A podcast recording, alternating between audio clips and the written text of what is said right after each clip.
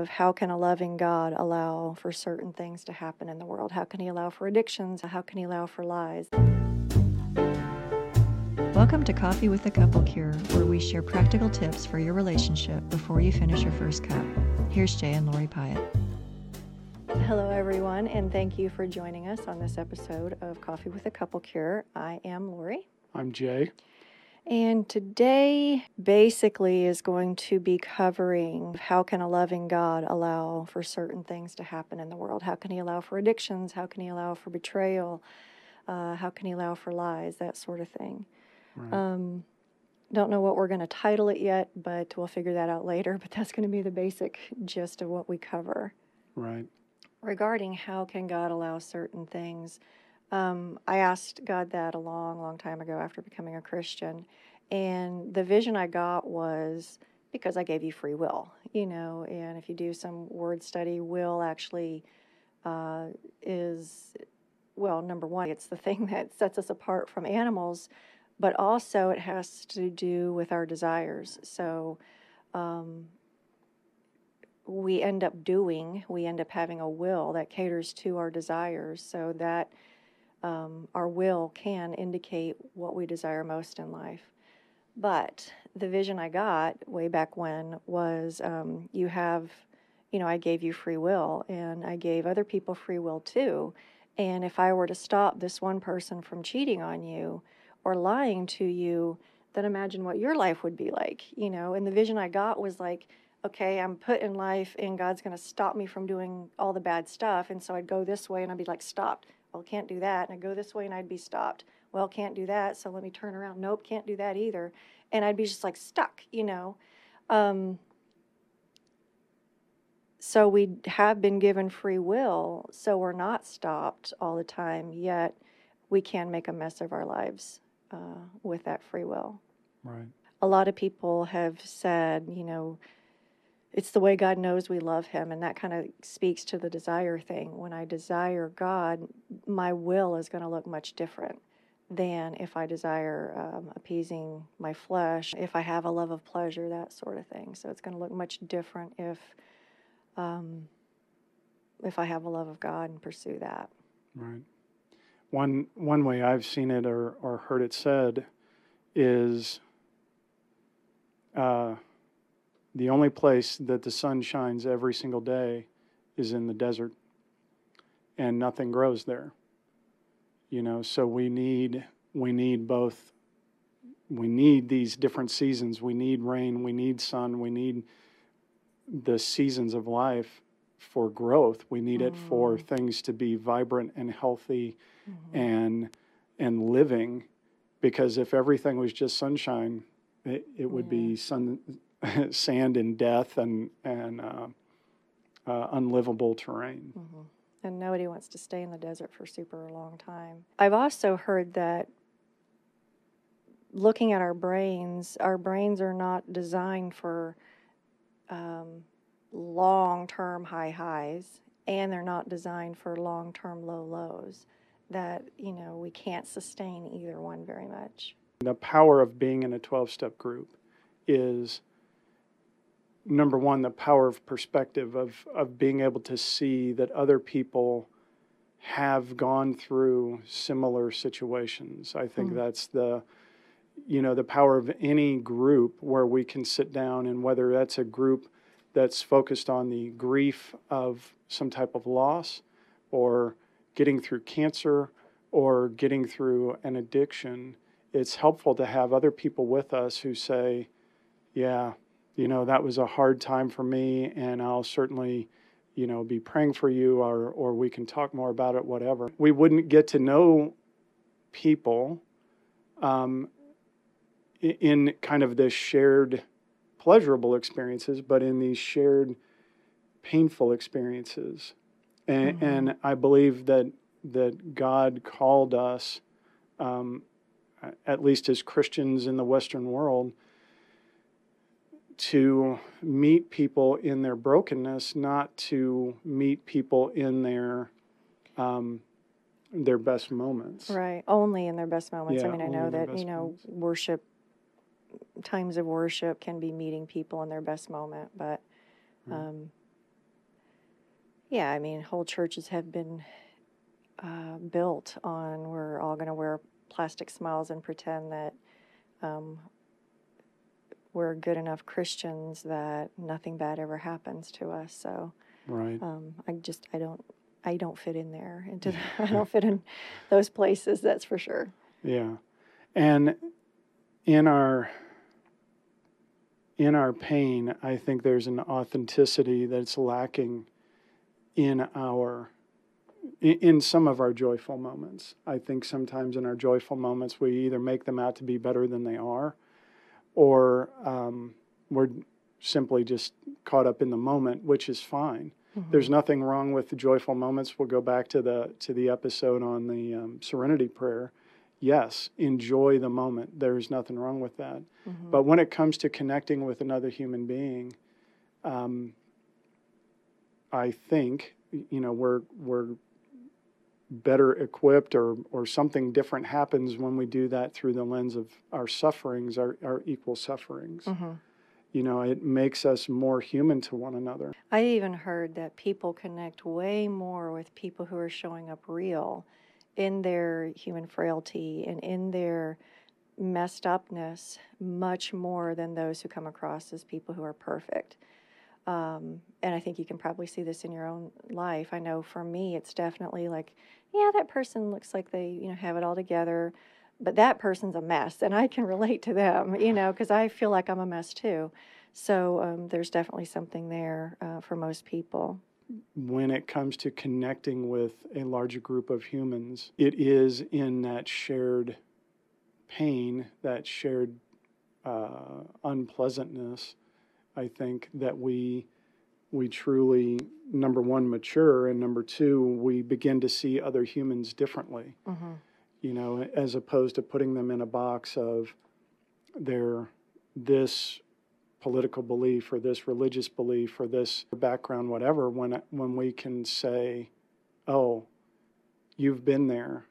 Okay. I i can see you so much differently. Mhm. and i think you know if we if we believe in the bible where it says we have an enemy i think our enemy wants to isolate us hmm you know, I, I've said this before that he works on the principle of divide and conquer.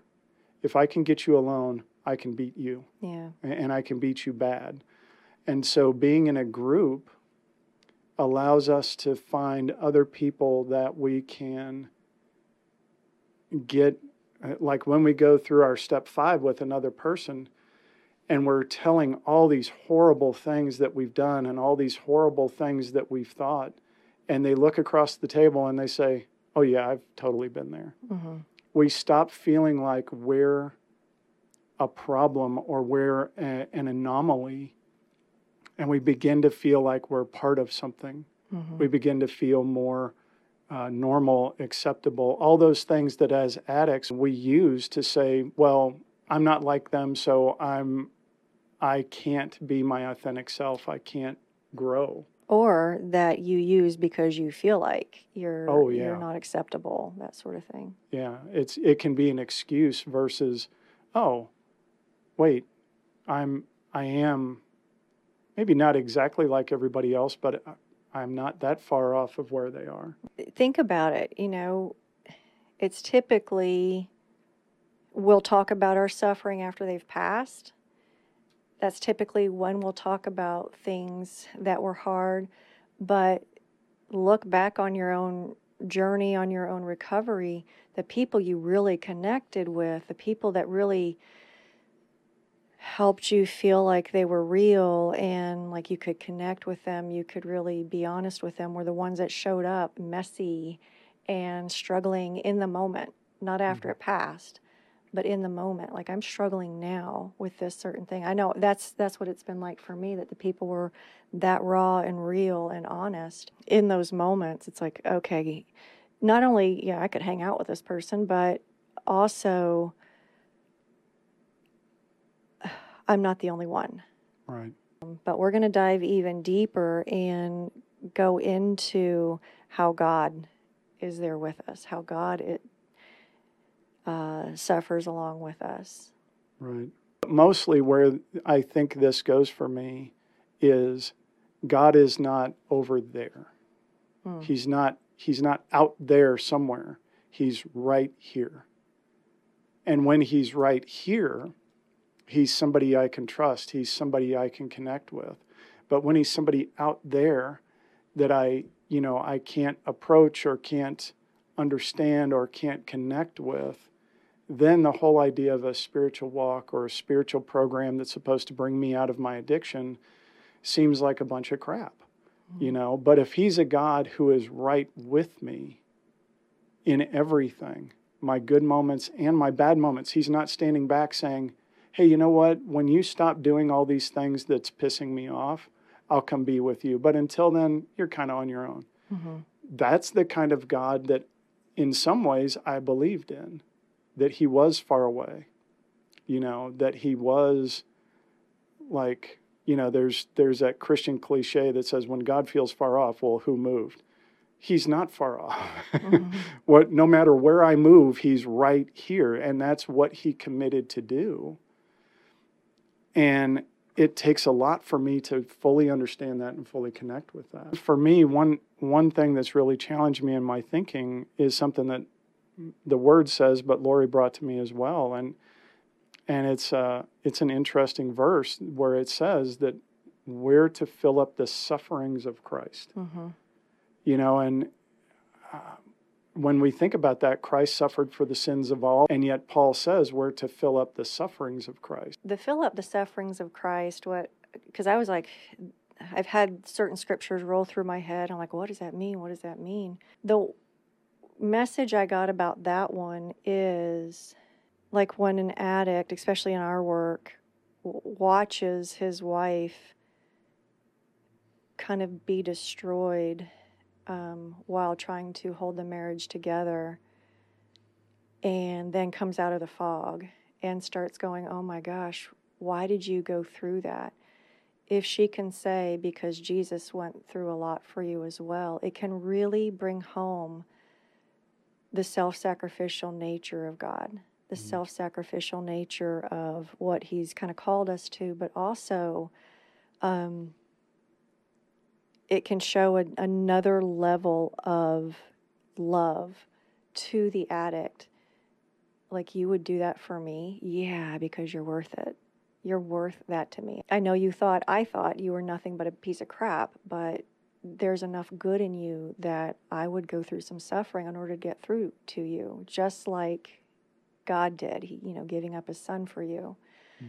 so that's um i think i think the filling up the sufferings of christ to me is another way of saying it's what Jesus did with feet on on this earth, giving a present day example of how Jesus suffered and died for for the person, um, for the addict. suffering is different than abuse if it's Yes. taking if it's going somewhere if it's leading to peace if it's leading to healing otherwise you're um, kind of gaslighting yourself into an abusive situation that that really is not what we want for you and and not Mhm. what God wants for you but I really love what Lori said which is it is very hard for us to connect with Christ. Um, you know I I I remember feeling like or, or being told about you know different things about the Catholic crucifixion of Jesus, where they they continue to show him on the cross, and you know for some churches they say you know my God's not still on the cross, which I get, but at the same time, uh, seeing having that visual reminder of what Jesus actually endured and suffered for me is helpful. And so seeing that through the lens of Lori's suffering Mm. that I caused, and for her to stay and and work through all of that with me is so much of a visual and and regular reminder of what it what God did for me, what she did for me, and my own um, uh, worthiness isn't the right word, but my that someone would do that for me is huge. You know, one other way of looking at this is uh, there's a scripture that that uh, Jesus and the disciples are crossing. Uh, I think it's the Sea of Galilee. But one time going across, there's a storm, and the disciples are all freaking out, and Jesus is asleep. Mm. And on the one hand, I think that's how a lot of Christians experience God is I'm in the midst of a crisis and you're sleeping. You know, why aren't you paying attention to me? Why aren't you dealing with this crisis? Why aren't you seeing what's going on? Which is where the disciples were. But I think again, if we can flip that on our on its head, Jesus was saying, "Why are you making this a crisis if I'm Mm. asleep? Mm. If if I as a human am sleeping in the boat with you, what are you so worried about? You know, I'm willing to go through the storm with you Mm. as opposed to just Mhm. take the storm away. And so, why don't you come join me in how we ride out the storm versus just trying to avoid all of the storms of life? And so, I, I think the more I can see that God in my life, especially in the midst of a group with other people who are struggling the way I'm struggling or have struggled the way I'm struggling, and see that, oh, okay, this is this is just a storm to ride out. This isn't forever. This is maybe for now, but it's not forever. hmm In talking about that and talking about the storm and the scary things of life, I'm reminded of our kittens. We just got kittens um, maybe a month or month and a half ago, and when we first met them, the little boy would um, kind of freak out and run, and uh, was not a pretty run either. I mean, he would freak out, and he's not very graceful, so it was a lot of fumbling and and stumbling and that sort of thing. But the girl, when she would freak out, like the first time I noticed this, I was holding her and there was a big noise and he was like scratching me all over the place, but she buried her head right here in the crook of my arm. And I was like, wow. So when Jay talks about Jesus is asleep on the boat, my mind goes to I, if I were in the boat, I'd be like, okay, he's onto something. I'm going to crawl like, I'm going to back up into him and put his arm, you know, arms around me um, because he's the safest place to be. Right. And that's something we can do. You know, he, he hides us under his wings, but not if we're going to go running to an addiction or running to uh, someplace. You know, my cat didn't go bury her her head in the corner of the room. She buried herself in my arms. I think the more we can do that, the less frightened we'll be. Right.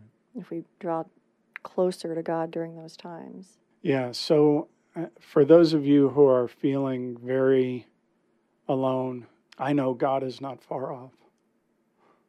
And I know that this is not the end of where He is taking you. Mhm. He is. Uh, certainly always willing to ride in that boat with you. Uh, that you don't have to be alone in the storm.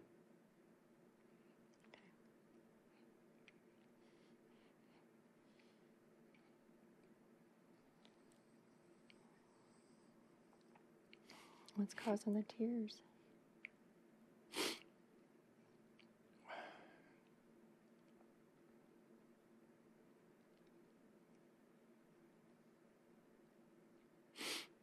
Um,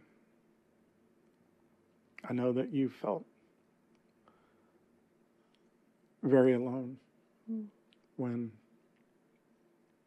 when I was in my addiction, and also really abandoned after I was supposedly healing things. Mm. Um,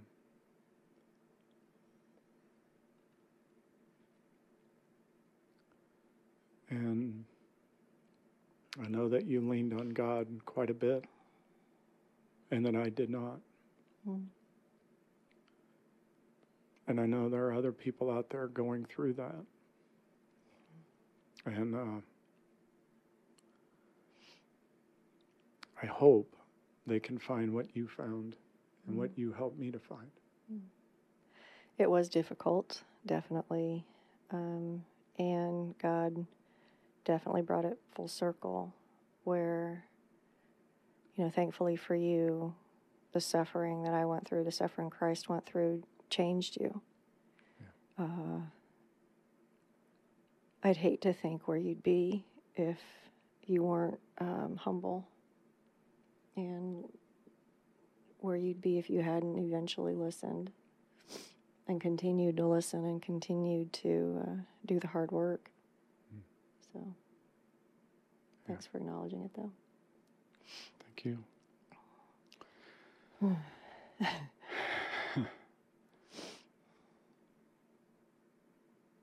the storms are not forever. And uh, there is a God willing to ride in that boat.